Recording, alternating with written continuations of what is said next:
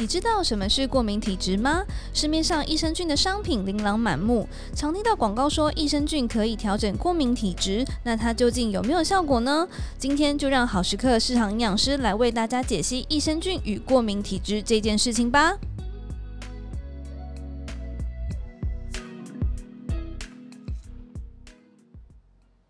大家晚安，大家好，欢迎大家回到好时刻健康聊天室，我是主持人Rowena。你知道什么是过敏体质吗？常听到广告说益生菌可以调整过敏体质这件事情，它到底究竟有没有效嘞？今天就让我们好时刻的世航营养师来为大家解析益生菌跟过敏体质这件事情吧。欢迎世航。大家好，我是世航营养师。世航，你有没有觉得今天的主题你有点耳熟？我们上个月好像才讲过换季过敏这件事情啦。你记忆力是不是有点变差了？其实没有啦，只是因为呢，你知道上一次那一集播出之后，就有很多粉丝来留言敲碗，就是要说抗过敏的益生菌啊。嗯哼哼，就答应大家的坑中要开始填了啦。那也不是因为你的事情嘛，都是你这边乱开支票，所以我们只好努力把它填完。但其实最近其实也蛮多人真的在问抗过敏的益生菌，所以我今天就想要请你来帮我们介绍一下。OK， 好。但是呢，有一些新来的朋友他可能还没有听过换季过敏那一集，所以我想要再请你跟大家介绍一下什么是过敏体质呢？OK， 免疫系统中有一个细胞叫 T 细胞，而这细胞其实分成两种，一种就是第一型的辅助，一个是第二型的辅助。那其中第二型的这个辅助 T 细胞如果它碰到一些过敏原，它就产生一些特别的抗体，像 IgE， 那就会像是组织胺的释放啊，那这就会影响到我们血管通透性啊，什么黏液增加之类，这就产生后续的一些过敏现象啦。那有些是造成平滑肌的收缩，所以像是如果发生在我们气管上面的话，它可能就变成气喘的一个现象。但是为什么我们会有过敏体质嘞？因为这其实就跟体质这两个字有非常非常大关，因为有些人他就天生是可能偏向是第一型辅助 T 细胞的，有些人是偏向第二型辅助 T 细胞的。对，那这种研究发现说，这跟遗传有关系啦，就有父母亲其中只要有一位有过敏体质，小孩子得到过敏的机会大概有 25% 左右。那如果双亲都有过敏体质的话呢，其实整个几率会提高到 66%。对，那另外的过敏原因就是说啊，我们现在小孩子其实都呵护得很好。就是他的成长的环境很干净啦，也就是说他在成长过程中可能没有接受各式各样过敏原的刺激。那如果他一次遇到比较强大或多量过敏原的时候，那当然他的反应就会比较激烈一些。哦，所以太干净的环境反而有时候会导致过敏。对啊，就是这种垃圾加垃圾多的概念啦。我不敢讲这句话。你看上一代的长辈好像很少都会说自己过敏的问题啦。对，那反正现在小朋友好像过敏的状况是比较明显和严重的。但我也有点好奇，我们从哪一些症状我们可以先知道说，这个小朋友他可能有过敏体质呢？OK， 那如果是一般有过敏体质的小孩子啦，那他小时候他的皮肤的状况是比较明显的，比如说可能会有异位性皮肤炎，对，那长大之后呢，他的呼吸道症状才会逐渐的变比较明显一些，那可能会有一些鼻塞啊、气喘左右。那有研究发现说，大概 80% 的过敏体质的小孩子，他的第一次气喘大概发生在5岁前了。对，那也有一些气喘的小孩子，其实随着他年纪增大，整个气喘的情况会好转，甚至他可能就不再气喘了。哦，所以会这样子。对，因为体质还是会有一些转变的状况啦。哦，所以他可能也会因为后天的一些因素去做调整。对，没错。那我也很好奇，因为我们刚好说到过敏体质，他也有可能是对于食物过敏，是吗？对，我们台湾人其实对食物过敏的一种发生率还蛮高的。那研究统计发现说，我们的食物过敏的发生率大概有6-10%， 也就是大概10位里面就1位会有食物过敏的现象。这也太高了吧，其实这蛮高的。对啊，其实我们都可以去注意到有些食物啦，比如说食药署在107年的时候啊，有把我们那个标示。他就是说要去标示这些食物过敏原，就是大家要注意一下，比如说像甲壳类、芒果、花生、牛奶、羊奶、蛋、坚果、芝麻等等的东西，总有11项。所以这是政府去做到规范之后，让厂商做到告知的义务。那我们其实就要去注意到说，我们这些自己的状况之后看标示，是不是我们就要避开这些过敏原的一个食物。但这样我有点好奇，像我们小朋友在吃东西的时候，我们爸妈要怎么样去知道说自己的小朋友有没有对这项食物过敏呢？如果已经知道小朋友过敏体质的话，有些爸妈会选择带小朋友去做过敏原检测，就让医师做评估啦。但是这东西其实真的是要看医师，这也要看他的过敏反应严不严重。有时候是报告发现他的抗体比较高，但实际上他没有过敏反应，其实就还好。对。那如果确实对一些食物会有过敏现象的话呢，当然首先就是我们要去注意到食品包装上面的过敏原的标语。我们要去避免对于小朋友会有过敏现象发生的一些食物，对。那当然，如果是对一些未知的食物，或者是他第一次接触的食物的话，那当然就是用比较小口或少量的方式去尝试，就不要让小朋友一下子碰到太大量的过敏原。啊，我知道，就像刚刚我们说是农场买草的概念去试试看，对，没错，就是他一次不要接触到太多，那避免那个过敏反应太过激烈啦。如果刚好很衰的遇到这个食物是他的过敏的状态之下。那除了这些比较容易引起过敏的食物之外，那有没有哪一些食物它也可以改善过敏的呢？要对抗过敏啦，当然第一个是我们要去尽量避免过敏源。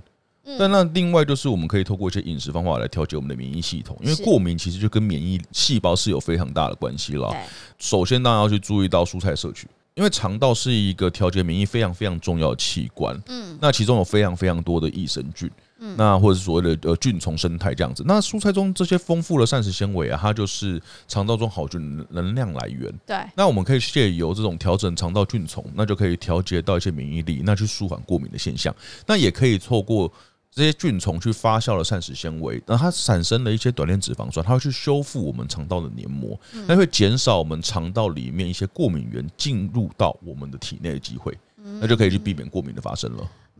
那么接下来我们终于要讲到今天的主题益生菌了啦，这是蛮重要的，因为这过敏的益生菌其实真的这几年非常非常的夯了，而且又再加上疫情的状况，所以我觉得这关注度越来越高了。对啊，所以我们今天就要来开始聊聊我们今天的主题益生菌。那其实我们刚好一直提到一个词，就是肠道菌丛是调节免疫很重要的一环。那我就很想问，如果我们今天要挑选专门调整过敏体质的益生菌，它有哪一些原则呢？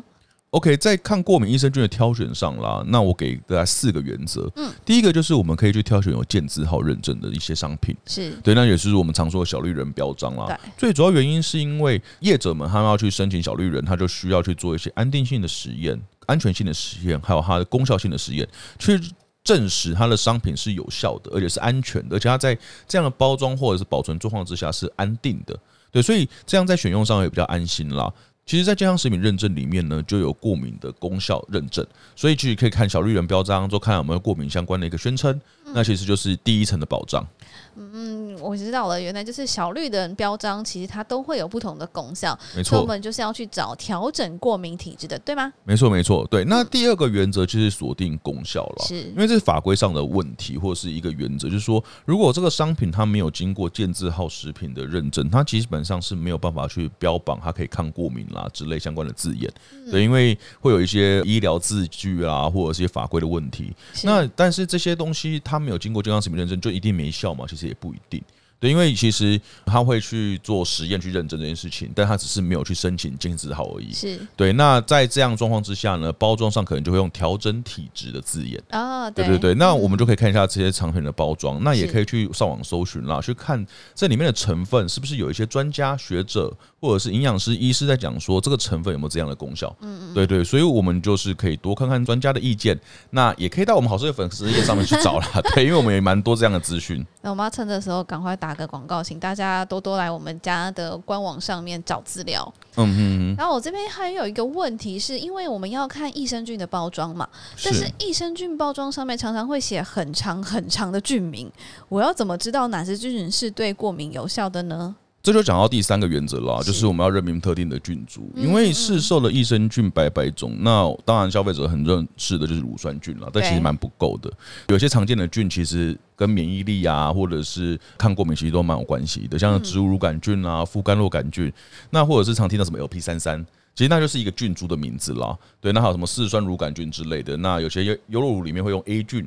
LPP 菌，其实这些菌都会跟抗过敏有关系。那这些菌种其实都会在食药署健康食品查询系统里面可以看得到，也就是说我们可以在健康食品的一个查询系统里面去看有被认证的项目、认证的商品，之后去看它的成分是哪一个，就是它是使用哪个菌株，我们去对照哪些商品有用到这些菌株，这也是一种查询的方法。嗯，因为其实你刚刚提到还蛮多菌株跟菌种的，是。那我就会有点好奇说，那如果一个产品里面它同时有好几种可以调节过敏体质的菌株，那它的效果会不会是比只有单株菌的产品更快更好呢？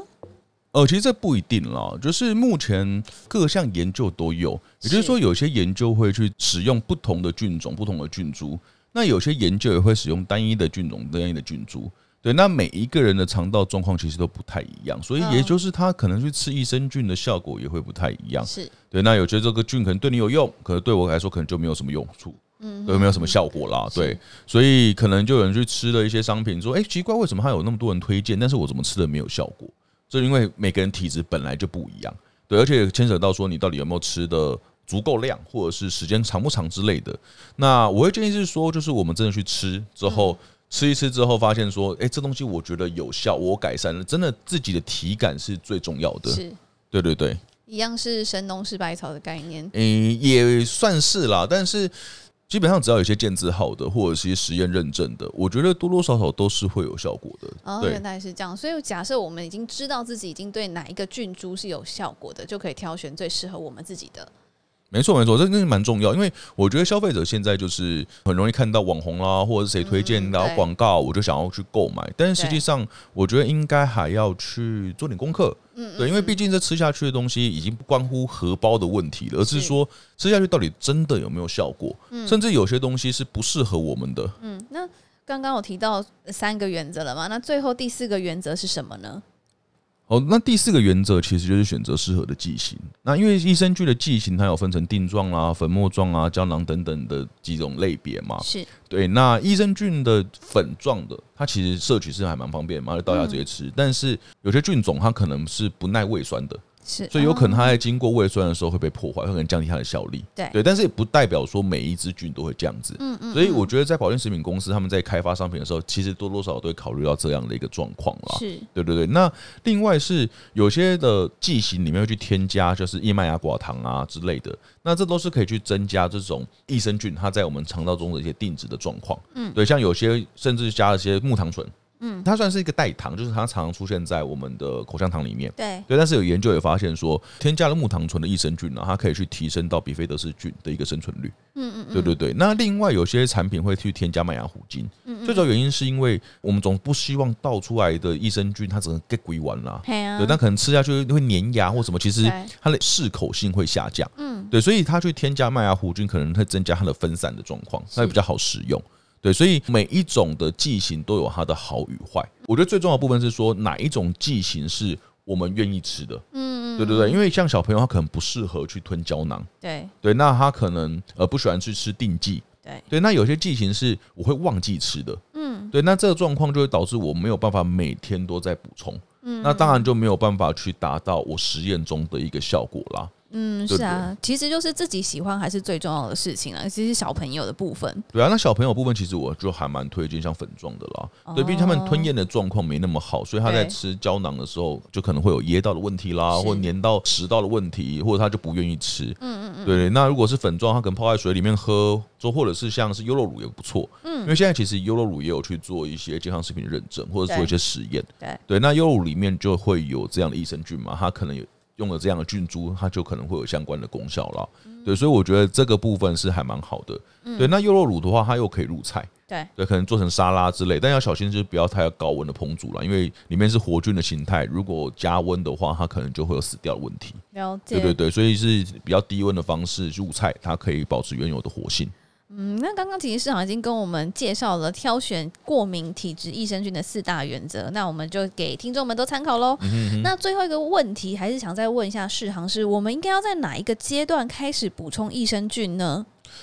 其实我觉得要看不同的族群啦。对对对，那比如说像是孕妇。是，对，其实孕妇我觉得是在怀孕前就可以开始补充了。对对对，那有些研究也发现说啊，如果异位性皮肤炎的妈妈啦，那如果她在怀孕跟哺乳时都有去吃益生菌的话，那她的这个菌虫是会影响到宝宝的。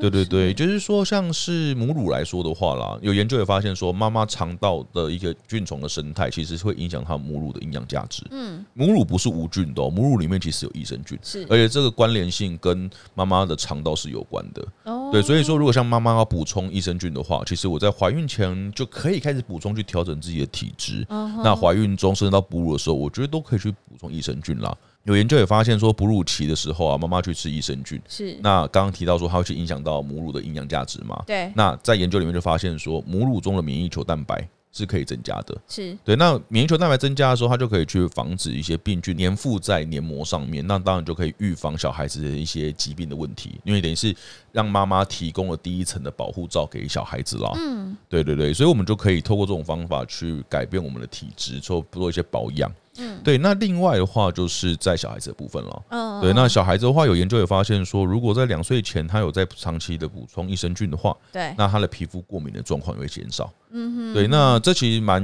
有趣的，也就是说，像是小孩子他的肠道其实是还没有健全的，是，他不像说我们出生的时候我心脏好像就长好了，其实他们的肠道是有空隙的，是。那我们肠道中会有一些食物嘛，会有一些过敏原，有一些病菌，嗯，那他就会透过这个间隙跑到他的体内。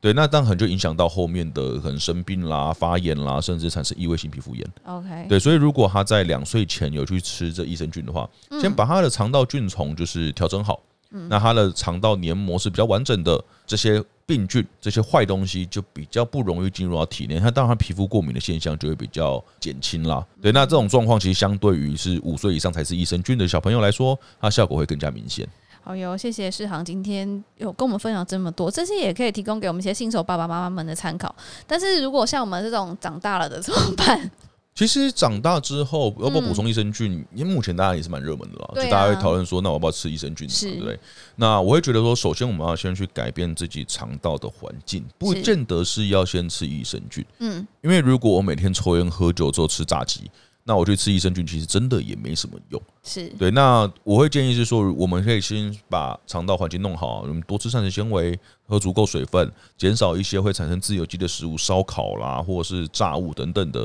我肠道环境好，我再去吃益生菌，其实效果会更好。其实目前的一些研究啊，都不是倾向单一的益生菌或单一的就是益生元。它其实有一个叫做 symbiotics， 就是说它把益生菌跟益生元加在一起，等于是说我在补充这个粉末或这个保健食品的时候，就可以同时补充到膳食纤维跟益生菌的菌种。嗯，对，其实都是相得益彰啦，就可以有就是1+1大于2的概念。对，所以我会觉得说，我们长大之后呢，还是可以补充，但是我觉得更重要的是，我们去改变我们的生活习惯、饮食习惯，让我们肠道环境更好。没错没错，请大家也不要觉得说长大了之后就来不及了。那今天非常谢谢世航的分享，如果我们大家还有任何疑问的话呢，都非常欢迎可以上我们好时刻的粉丝专页留言。那我们就下次再见咯，拜拜。OK， 拜拜。